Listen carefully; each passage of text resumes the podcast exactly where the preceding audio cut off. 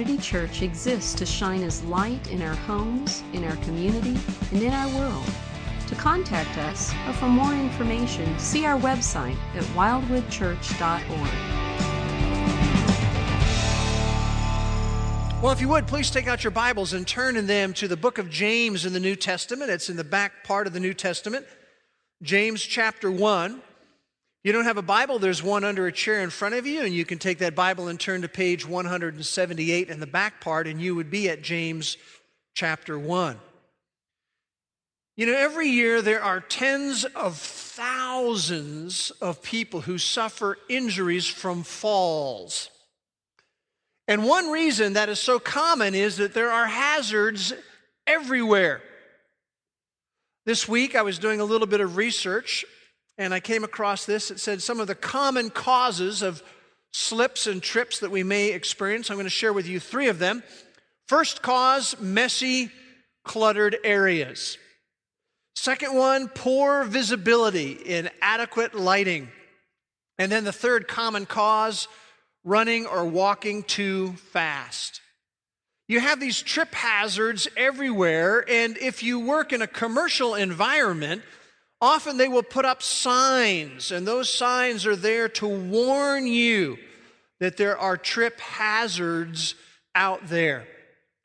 Now, when I think about these common causes of trips and slips, I have to laugh. You know, the messy, cluttered areas, the poor visibility, the inadequate lighting, and the running and walking too fast. The reason why I laugh is the three greatest trips and falls I've ever had in my life were caused by each one of those three common causes. And I want to just share with you uh, the, the greatest trip and fall that I ever had. It came at a time when my father in law was at my home and he was doing some concrete work in the backyard. And uh, I was busy doing some other things, but I came by and I noticed that he was washing out his buckets and his implements uh, in the back part of the driveway, and there was this thick slime that was going down the drive. And I had an appointment I needed to go to, and I said to him, Don't you think that could be dangerous? Well, he was so into his project, he ignored the fact that maybe that slime ought to be washed down out of the driveway. Well, I had parked my car in the front part of the driveway, and I knew in order to get in my car now, I was going to have to go through the slime. And so I tried to be careful. But as I opened my car door and planted my foot, I slipped. I flipped up into the air parallel to the ground. The corner of the car door found the bottom of my chin, and then I slammed to the concrete. Hardest fall I've ever taken and I became black and blue all the way up my entire body on one side, about a six foot wide black and blue mark all the way up and down. And that was a trip or a slip caused by a messy, cluttered work area. And there are common trip hazards also in our spiritual life. And we need to be warned about them. You know that tens of thousands of believers experience spiritual trips and slips every week. And what I want to do for the next few weeks is focus on two common trip hazards that tend to trip us up in our spiritual life. And I have entitled this series, Dealing with the Double T's. And the double T's are temptation and the tongue. Those are two common trip hazards that will tend to cause us to make a little fall in our spiritual life. We're going to spend a couple of weeks on the hazard of temptation, and then we're going to spend three weeks on the hazard of the tongue. And we're going to the book of James in order to look at these trip hazards. And I want to remind you that the book of James is a book that emphasizes living the practical Christian life. It's a book whose theme basically is how to be fruitful in our spiritual walk. And the first trip hazard we're going to look at is the trip hazard of temptation. Temptation is something that we all tangle with. We experience it weekly, daily, hourly. One of my favorite little comic strips is the comic strip Frank and Ernest. And in this one particular strip, Frank and Ernest are standing before a priest. And Frank asks the priest this question How come opportunity knocks once, but temptation beats at my door every day? What a great question that just summarizes so much about temptation. We have to face it on a regular basis. And when we are not alert to temptation, when we're not intentional about temptation, guess what? We end up being very vulnerable to a spiritual trip or slip. Now, if you have your Bible open to James 1, I want to read verses 13 to 16 and invite you to follow along in your Bible as I'm reading. Notice what James writes to us. He says, Let no one say when he is tempted, I am being tempted by God. For God cannot be tempted by evil, and he himself does not tempt anyone. But each one is tempted when he is carried away and enticed by his own lust. Then, when lust has conceived, it gives birth to sin, and when sin is accomplished, it brings forth death. Do not be deceived, my beloved brethren. Now, part of what we want to do when we look at this trip hazard of temptation is first we want to understand temptation. We want to have a better grip on it theologically. And then we want to look at how to respond properly, how to handle it better. Because actually, both things are vital to spiritual success. We need to understand this dimension of temptation and we need to know how to best handle it and how to best respond to it. So here's what we're going to do today. We're going to look at three things today. First of all, we're going to look at a primer on temptation. Then, secondly, we're going to look at the process pictured. And then, thirdly, we're going to look at a warning. All of this is found in these verses we read this morning. A primer on temptation, the process pictured, and then a warning. And what we're going to do for the next few moments is expand our theological understanding. We're going to look more carefully at this theology of temptation. And so we want to begin by looking at a primer on temptation. You know, a primer gives us the basic elements. And so as we get a better handle on the theology of temptation, we want to look at the basic elements. So look with me again at verse 13. James writes, Let no one say, and then here's the key word, when he is tempted. See, it's not a matter of if, it's when it happens. This is a true trip hazard for your life and mine. It's a universal experience that we all have. In fact, when you take your first breath as a human being, you are inaugurated into a lifelong confrontation with temptation. And yet, sometimes people don't fully believe that.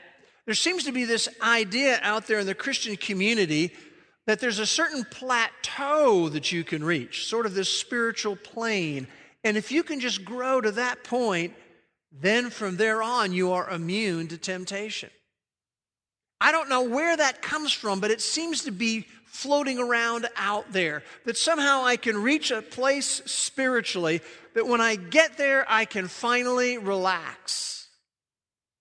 And the truth is, that's totally untrue.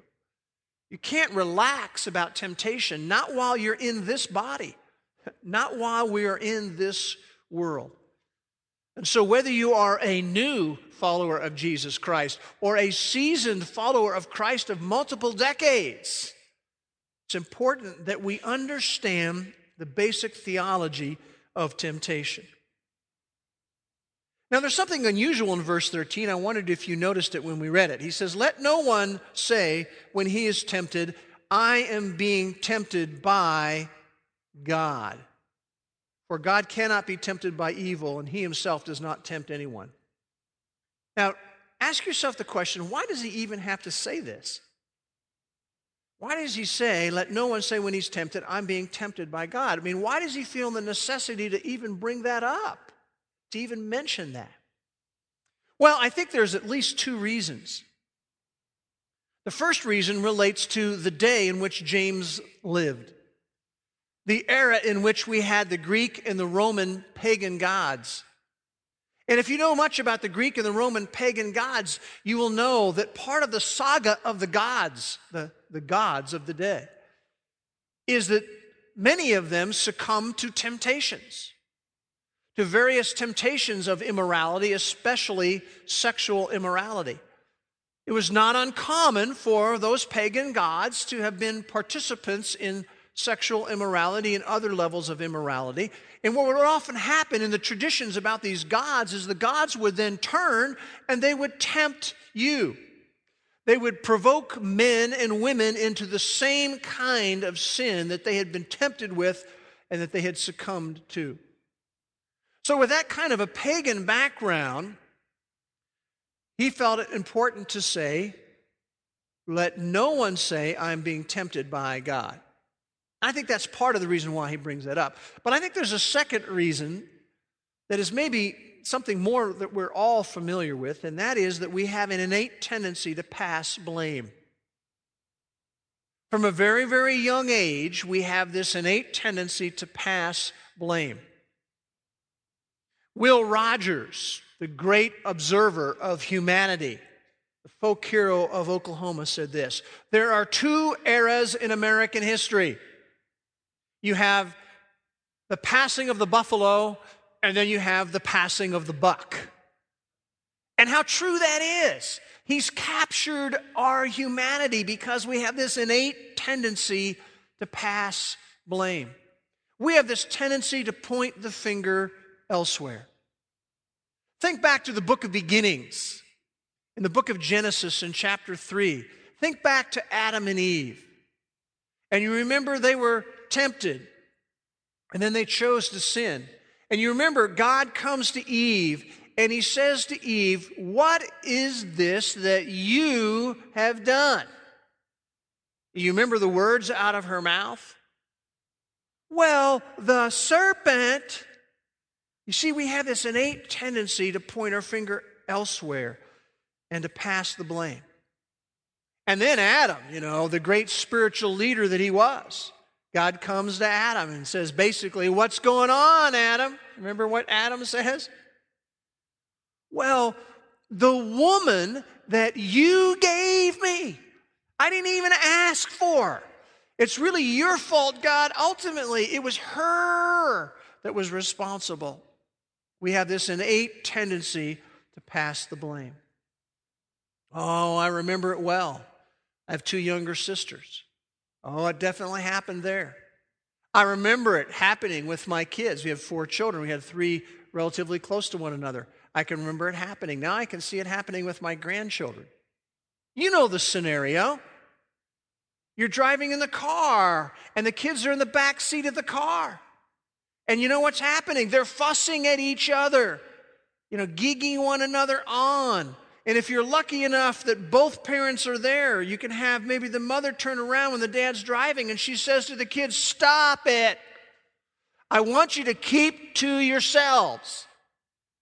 And then it gets quiet for about a mile. And then you notice what happens? It re erupts. She touched me first. No, he touched me first. Rah, rah. You know, we just have this tendency, even at a young age, to pass the blame. And it's amazing how, even as we grow up to be older, we still do that. I had such a difficult teacher. I mean, I had to cheat in order to get the grade. It wasn't my fault. They drove me to do it. I even had one person tell me this one time I'm just a lusty guy. God made me that way. And sometimes we actually develop this attitude. This fascinates me that God is sovereign. And so it must be okay with Him because I have these strong feelings that tell me I ought to do this. And why else would He, He's sovereign, allow me to feel this way? Again, we just have this innate tendency to pass the blame. And so, James says it's important that we understand that the primary source of temptation is not God. It's not God. In fact, he gives two reasons why it's not God. The first one is that his character precludes it. Notice verse 13 God cannot be tempted by evil. In 1 John 1 5, it says that God is light, and in him there is no darkness at all. His character precludes it. His character, the theological word, is impeccable. He is faultless. He is totally uncontaminated. Now, if you're really a, a, spiritual thinker, you might be thinking about Hebrews chapter 4 and verse 15, where it says that Jesus was our high priest and he was tempted in all things as we. And the writer to the Hebrews brings that up to us as a comfort to us. You know, he understands. But you might be thinking, wait a minute, now I don't get how all that works together. His character is impeccable, faultless, he is uncontaminated. He cannot be tempted by evil, but I'm supposed to be somewhat comforted by the fact that Jesus was tempted? I mean, how does that work? His character precludes that he could sin, so how comforting is it that he was tempted in all things as I? Well, let me illustrate it to you this way. You have to use your imagination because we're not near an ocean here. But I want you to think of temptation as waves in the sea, okay? Waves in the sea are temptation. We are a small rock. Now, a small rock might resist a small wave, but a big wave will sweep away a small rock. So you have the analogy temptation of the waves of the sea, we're a small rock. Jesus is the rock of Gibraltar. And he experienced not only the small waves and not only the big waves, he experienced the full rage of temptation. He experienced the full fury of temptation.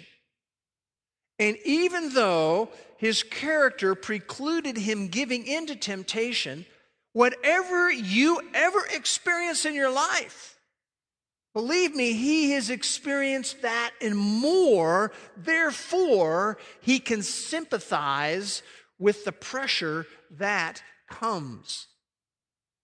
The primary source of temptation is not God, James says.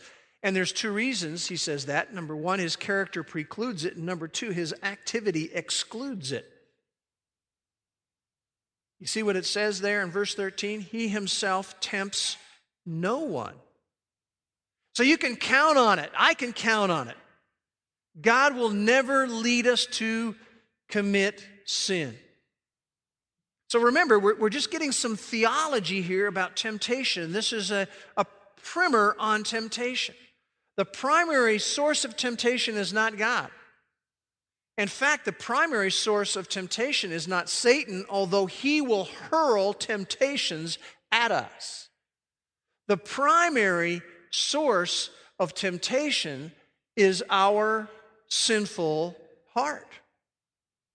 Notice verse 14, it says, But each one is tempted when he is carried away and enticed by his own lust. Now, that word that's translated lust, because lust has certain connotations to us, is basically just the word for impulse or desires. And I think if you have an NIV or an ESV translation, it will choose to translate the word in that way by desire or impulses. And I prefer that translation rather than the translation here of lust. He is tempted when he's carried away and enticed by his own impulses or his own desires. You know, Jesus made an amazing statement in this regard in Mark chapter 7, verses 21 to 23. Quite a statement that Jesus makes. He says that from within, Out of a person's heart come evil thoughts and sexual immorality and look at this list theft and murder and adultery and greed and wickedness and deceit and eagerness for lustful pleasure and envy and slander and pride and foolishness. And all these things, Jesus said, all these vile things come from within. They are what defile you.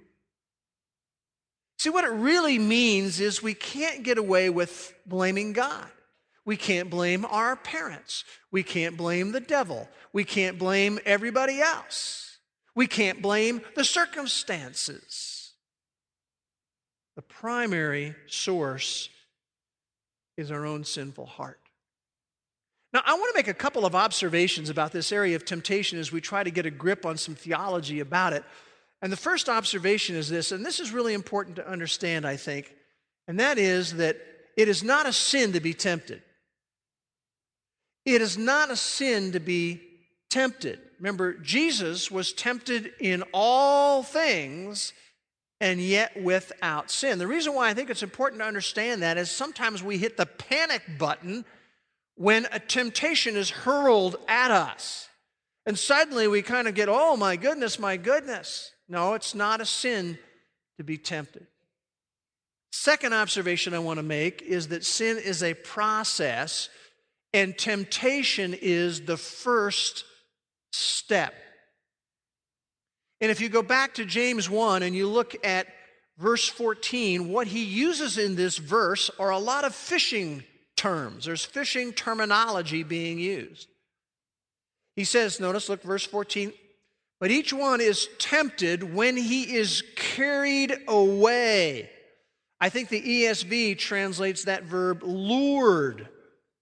It's a term that was used of the technique that someone would employ to draw a fish away from its place of safety. That's really ultimately what fishing is, because fish like to seek a place of safety, and what we try to do is to lure them away from their place of safe, safety. And so that's what temptation does to us.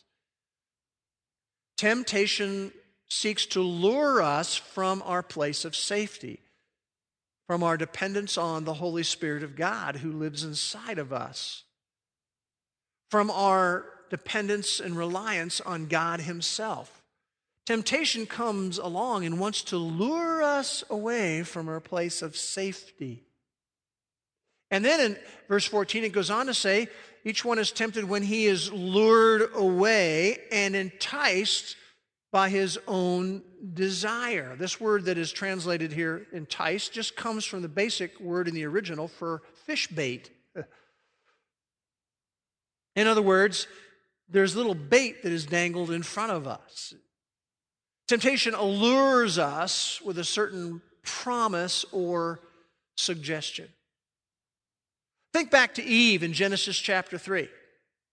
Think about what happened.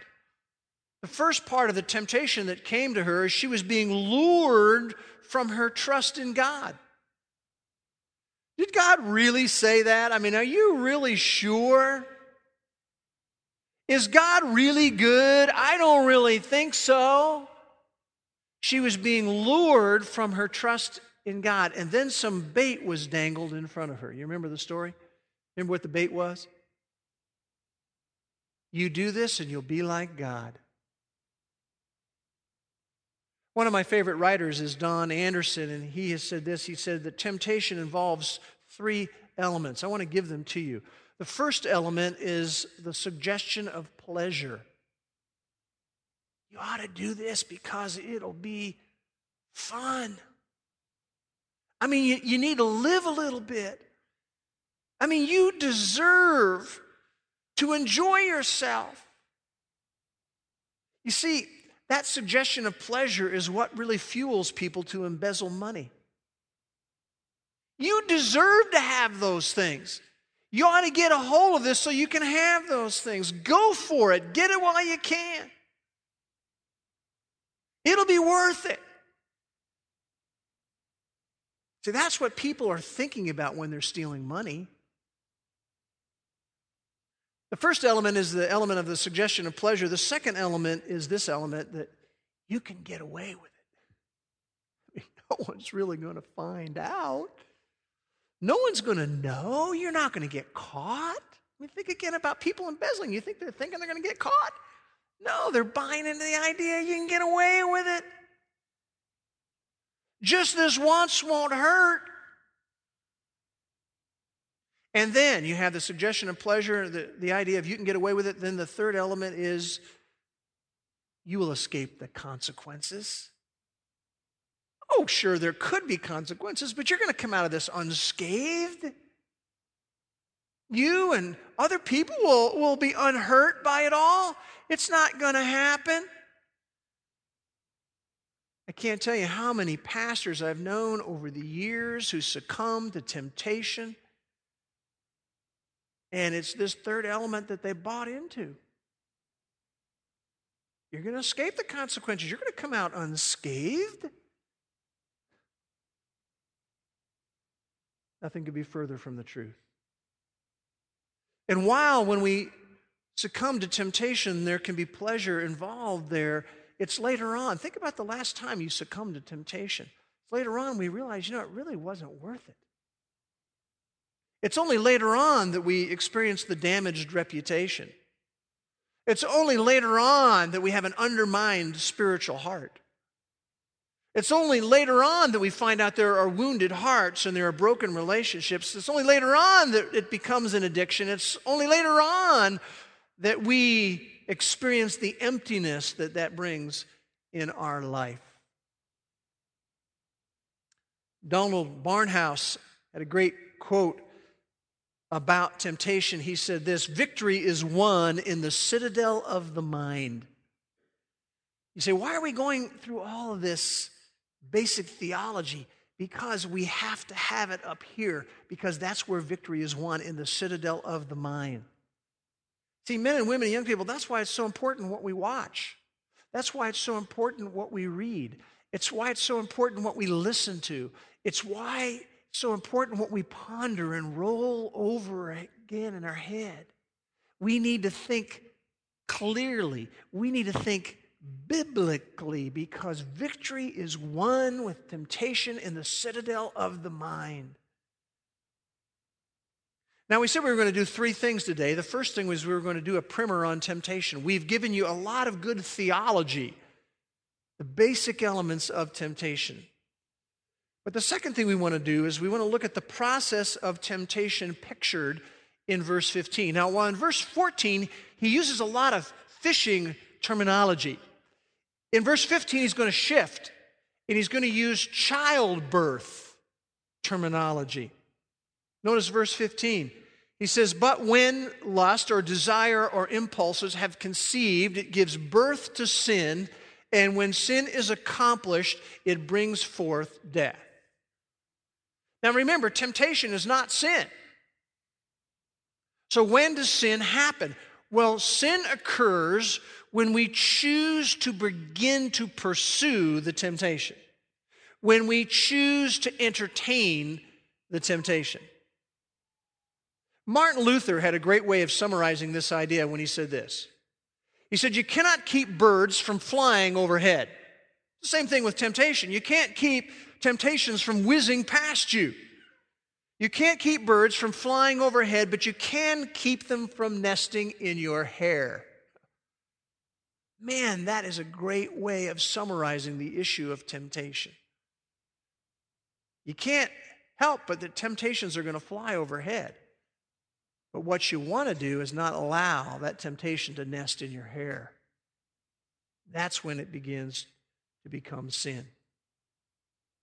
Notice he says there in the verse when lust has conceived, when desire and impulse has conceived, it gives birth to sin.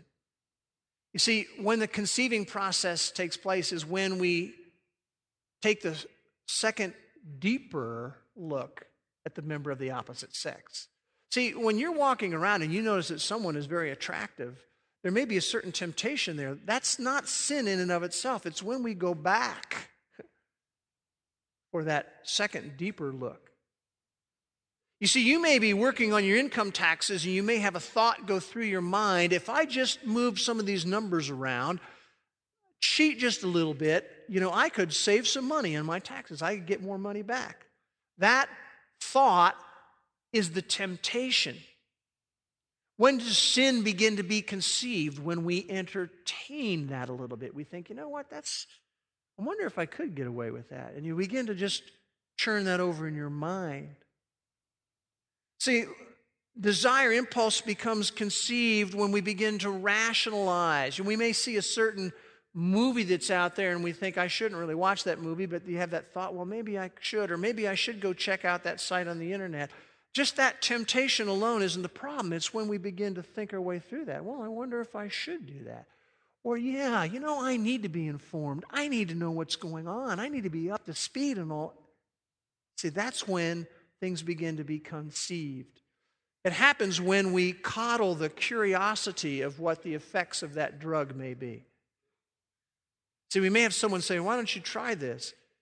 That alone is just a temptation when we begin to coddle the curiosity. I wonder what that'll do. I wonder what that chemical substance would do. And we begin to think about that. Then you have the desire conceiving. And then you'll notice in verse 15, it finally gives birth to sin. And then when sin is accomplished, it brings forth death. You know, death in all of the forms that we have you have physical death, you have spiritual death, you have eternal death. All of them connect back to sin. What is he talking about here when he says, when it is accomplished, it brings forth death? Well, I think he could very well be talking about physical death. You know, the book of wisdom, the book of Proverbs says this in Proverbs 10 27. It says, The years of the wicked will be shortened. That's a general truism in life. And then in Proverbs 11 19, it says, He who is steadfast in righteousness will attain to life. He who pursues evil will bring about his own death. So when he says when sin is accomplished, it brings forth death, I mean, part of what he can have in mind here is the idea of physical death. It could actually shorten your life. But I think there's another idea that he has in mind here that is maybe even more pertinent. And that is, I think, when he says here, when sin is accomplished, it brings forth death, death is a picture of the consequences that accompany sin. I really like the translation in the message here. It says this When sin grows up, it becomes a real killer. You see, what happens in, in temptation is alluring us and it's attracting us, but it's always hiding the consequences. Think about Adam and Eve. There was that allurement, that attraction, that little sales job that was going on, but hiding the consequences. You think about in the Old Testament, David, King David with Bathsheba, and there was this allurement and this attraction, but it was hiding the consequences. Every temptation and ultimate sin that comes from it, that's exactly what's going on. You see, it's after the birth of sin that you end up with a marred reputation. It's after the birth of sin that you end up with a broken marriage. It's after the birth of sin that you have the shattered friendship. It's after that that you have the wounded heart, the relational conflict. And even in some cases, you have a spiritual collapse where people's spiritual life just goes right down into the dust. It's never advertised that way. See, sin, when it grows up, becomes a real killer. Now, the third thing we wanted to look at is coming to us in verse 16, and that is a warning. This is a warning for me and a warning for you from our brother James. With all of this in mind, he says, Do not be deceived, my beloved brothers and sisters. In fact, we could translate this from the original stop being deceived. Stop being misled. Stop being led astray. You see, our hearts are going to tempt us to wander. And we live in a very interesting culture. We live in a culture that's very feeling oriented. If you feel it, it must be right. I can't tell you how many times I've had somebody in my office, and that's basically what they're saying to me as they're thinking of walking out of their marriage. But you don't understand, God has given me this incredible feeling for this other person, and somehow that legitimizes it. We begin to approve the indulging in something we shouldn't do. We begin to rationalize it all. And what he says, this is, by the way, what I, sell, I, I would say to someone who's telling me that in my office. I would say, stop being deceived. You see, don't be, it's really what he's saying is don't be enticed and allured by the empty promise. Don't be, be drawn away from your safe place of reliance on God and dependence on the Holy Spirit.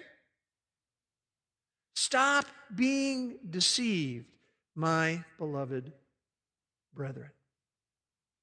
So, what we've really done today is we've looked at this theological summary of temptation. And that's just the first part of what we want to do as we look at this trip hazard. Next week, we're going to look at some very practical ways on how we can better handle temptation in our everyday life. But if you've been around Wildwood for a while, you know we want to talk about as we come out of our time some life application. This is what you really want to write down. This is what you want to be taking away. And I have two ideas in mind be alert and be careful. All right, here's the practical part of what we've looked at today. What do I mean? Well, be alert to the hazard. See, in a weekly, daily, hourly basis, each one of us has temptation coming to us. And what ultimately we need to remember is we need to be alert to the hazard. We need to not think, I'm going into another week. I wonder if possibly sometimes once temptation will come my way. Oh no. Be alert to the hazard. Don't get caught off guard. Because you see, if we're not alert, we are highly vulnerable to a trip or a slip. I have a sign in my office. In fact, I have a bunch of little signs in my office, but one of them says this At any given moment, I am one step away from stupid. Now, why do I have that hanging in my office on my credenza? Because at any given moment, I am one step away from stupid. And I'm trying to be alert to the hazard to be aware. Be alert to the hazard. Recognize the lures when they come your way. Oh, don't worry about what God says. It'll be fun if you do that. You can get away with it. You're going to escape the consequences. We need to remember that sin becomes a killer. So we need to be alert to the hazard. And Jesus, through the Holy Spirit, is available to you and to me 24 hours a day, nonstop, to help us. So the first life, life application is be alert to the hazard. Second one is this be careful in programming your mind. Be careful in programming your mind. Victory is won over temptation in the citadel of the mind. That's why it is so important what we watch. It's so important what we read. It's so important what we listen to. It's so important where we surf. It's so important what we're pondering and turning over in our mind. So be careful in programming your mind. You see, you can't keep the birds from flying overhead, they're going to come. But you can keep them from nesting in your mind. Let's pray together. Father, we thank you again for the Word of God. We thank you that it is so real and so practical. And Father, we would pray that you would help every one of us, myself at the front of the line, to be aware of the hazard of temptation that is always seeking to trip us up. We pray that you'll help us to become more alert to this hazard that's always there, that we wouldn't be caught off guard. We would remember that any given moment we're one step away from stupid and help us to help us to recognize all the lures and to be aware of them. And, and then also, Father, give us some victory as we watch how we program our minds some of us really have to make some changes in what we've been allowing into our head. We can't keep those birds of temptation from flying overhead, but we certainly can keep them from nesting in our mind. And may we do that for the honor and the glory of Jesus Christ, because he is a great Savior and a great God. And we pray these things in his name. Amen.